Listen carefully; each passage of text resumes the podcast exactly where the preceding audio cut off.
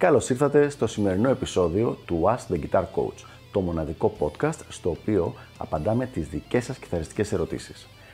Αν ενδιαφέρεστε να εξελίξετε το παίξιμό σας στο maximum βαθμό, στείλτε μου ένα email στο email ioannis at ioannis dot org για να σας ενημερώσω για τα πακέτα εκμάθησης κιθάρας του Elite Guitar Coaching. Πάμε λοιπόν να δούμε τη σημερινή μας ερώτηση. Γιατί σπάνε οι χορδές μου στην κιθάρα? Ο λόγος συνήθως είναι απλός. Οι, απλά οι χορδές τις έχεις πάνω στην κιθάρα αρκετό καιρό και έχουν φθαρεί με το παίξιμο. Δηλαδή, με το παίξιμο σημαίνει με το να παίζεις κανονικά τις νότες, να κουμπάει δηλαδή η χορδή στο τάστο και ακόμα πολύ περισσότερο όταν κάνεις bend και vibrato. Αυτό είναι κάτι το οποίο φθείρει τις χορδές. Βέβαια, δεν είναι ο μοναδικός λόγος τον οποίο σπάνε οι χορδές αυτός. Υπάρχουν και άλλοι και αυτοί, με αυτούς θα ασχοληθούμε περισσότερο. Και πάμε να δούμε. Υπάρχουν κάποια σημεία στην κιθάρα στα οποία δημιουργείται έξτρα τριβή.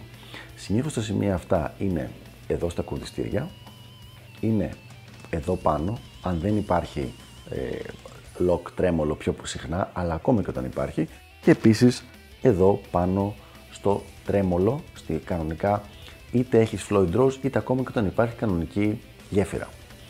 Αυτά τα σημεία είναι τα πιο προβληματικά σημεία όπου έχουμε πιο συχνά τα σπασίματα των χορδών που δεν έχουν σχέση με το παίξιμο.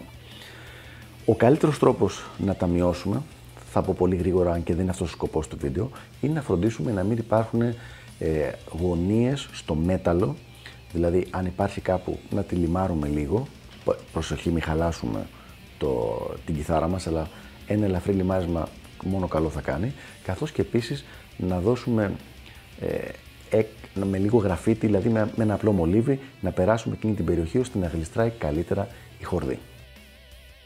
Πολλές φορές τα κουρδιστήρια, μετά από καιρό που τα χρησιμοποιούμε, δηλαδή αν έχουν μείνει πάνω σε μια κιθάρα πολύ καιρό, αρχίζουν και αυτά να έχουν κάποιες γωνίες.